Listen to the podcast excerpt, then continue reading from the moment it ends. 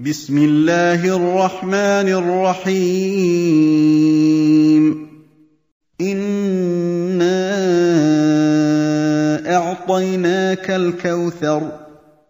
هذه السورة قيل إنها مكية وقيل إنها مدنية. والمكي هو الذي نزل قبل هجرة النبي صلى الله عليه وسلم إلى المدينة.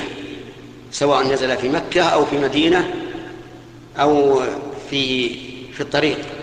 السفر يعني. كل ما نزل بعد الهجرة فهو مدني وما نزل قبلها فهو مكي. هذا القول الراجح من أقوال العلماء. يقول الله عز وجل مخاطبا النبي صلى الله عليه وعلى آله وسلم إنا أعطيناك الكوثر. والكوثر في اللغة العربية هو الخير الكثير. وهكذا كان النبي صلى الله عليه وسلم أعطاه الله تعالى خيرا كثيرا في الدنيا والآخرة.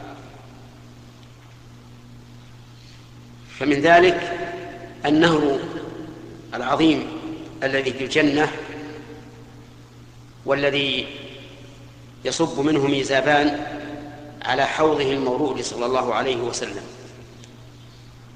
ماؤه أشد بياضا من اللبن وأحلى مذاقا من العسل وأطيب رائحة من المسك. وهذا الحوض في القيامة في عرصات القيامة يرده المؤمنون من أمة النبي صلى الله عليه وسلم وآنيته كنجوم السماء كثرة وحسنا. فمن كان واردا على شريعته في الدنيا كان واردا على حوضه في الآخرة.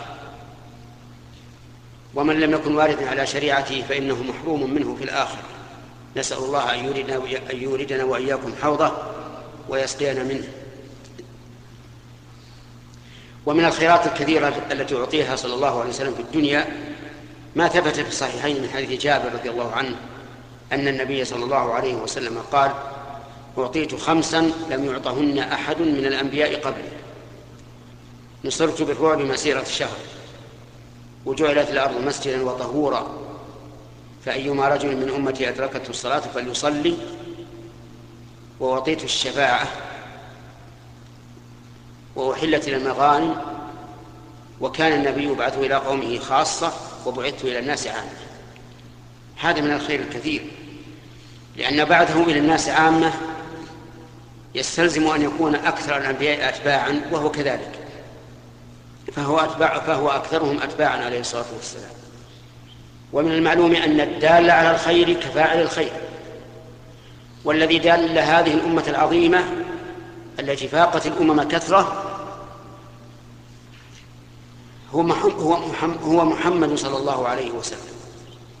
وعلى هذا فيكون للرسول عليه الصلاة والسلام من أجل كل واحد من أمته نصيب من الأجر. ومن يحسن الأمة إلا الله عز وجل. ومن الخير الذي أعطيه في الآخرة المقام المحمود ومنه الشفاعة العظمى فإن الناس في يوم القيامة يلحقهم من الكرب والغم ما لا يطيقون فيطلبون الشفاعة فيأتون إلى آدم ثم نوح ثم إبراهيم ثم موسى ثم عيسى حتى تصل إلى النبي صلى الله عليه وعلى آله وسلم فيقوم ويشفع ويقضي الله تعالى بين العباد بشفاعته. وهذا مقام يحمده عليه الأولون والآخرون. داخل في قوله تعالى عسى أن يبعثك ربك مقاما محمودا إذن الكوثر يعني إيش؟ الخير الكثير ومنه النهر الذي في الجنة. فالنهر الذي في الجنة هو هو الكوثر لا شك ويسمى كوثرا لكنه ليس هو فقط الذي أعطاه الله نبيه محمد صلى الله عليه وعلى آله وسلم من الخير. فصل لربك وانحر. ولما ذكر منته عليه بهذا الخير الكثير قال فصل لربك وانحر. شكرا لله على هذه النعمة العظيمة أن تصلي وتنحر لله. والمراد بالصلاة هنا جميع الصلوات. وأول ما يدخل فيها الصلاة المقرونة بالنحر وهي صلاة عيد الأضحى. لكن الآية الشاملة عامة صل لربك الصلوات المفروضة والنوافل صلوات العيد والجمعة وانحر وانحر أي تقرب إليه بالنحر. والنحر يختص بالإبل والذبح للبقر والغنم. لكنه ذكر النحر لأن الإبل أنفع من من غيرها بالنسبة للمساكين ولهذا أهداها النبي صلى الله عليه وسلم في حجه أهدى مائة بعير ونحر منها ثلاثة وستين بيده وأعطى علي بن أبي طالب رضي الله عنه الباقية فنحره وتصدق بجميع بجميع أجزائها إلا بضعة واحدة من كل ناقة فأخذها وجعلت في قدر فطبخها فأكل من لحمها وشرب من مرقها وأمر بالصدقة حتى بجلالها وجلودها عليه الصلاة والسلام. والأمر له أمر له وللأمة فعلينا أن نخلص الصلاة لله وأن نخلص النحر لله كما أمر بذلك نبينا صلى الله عليه وسلم. إن شانئك هو الأبتر. ثم قال إن شانئك هو الأبتر هذا في مقابل إعطاء الكوثر. قال إن شانئك هو الأبتر. شانئك أي مبغضك. والشنآن البغض. ومنه قوله تعالى ولا يجرمنكم شنآن قوم أن صدوكم عن المسجد الحرام أن تعتدوا.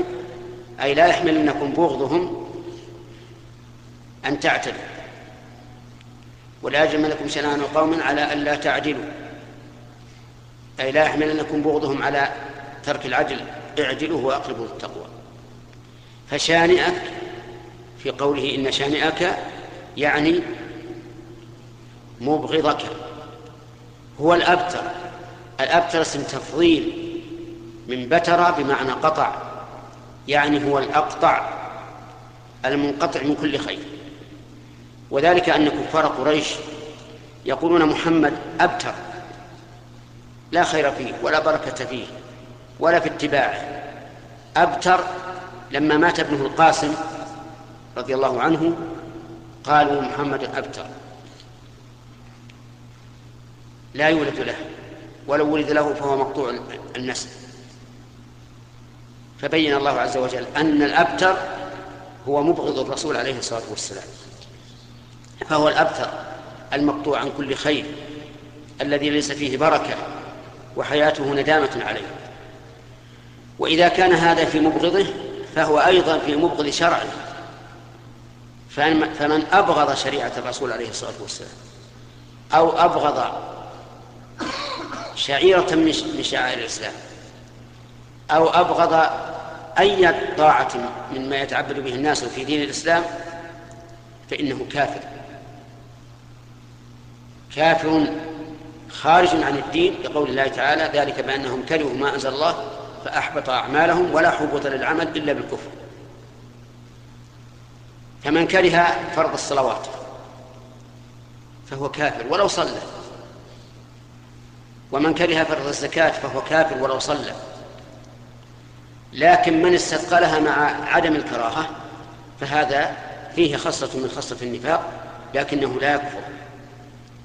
وفرق بين من استثقل من استثقل الشيء ومن كره الشيء.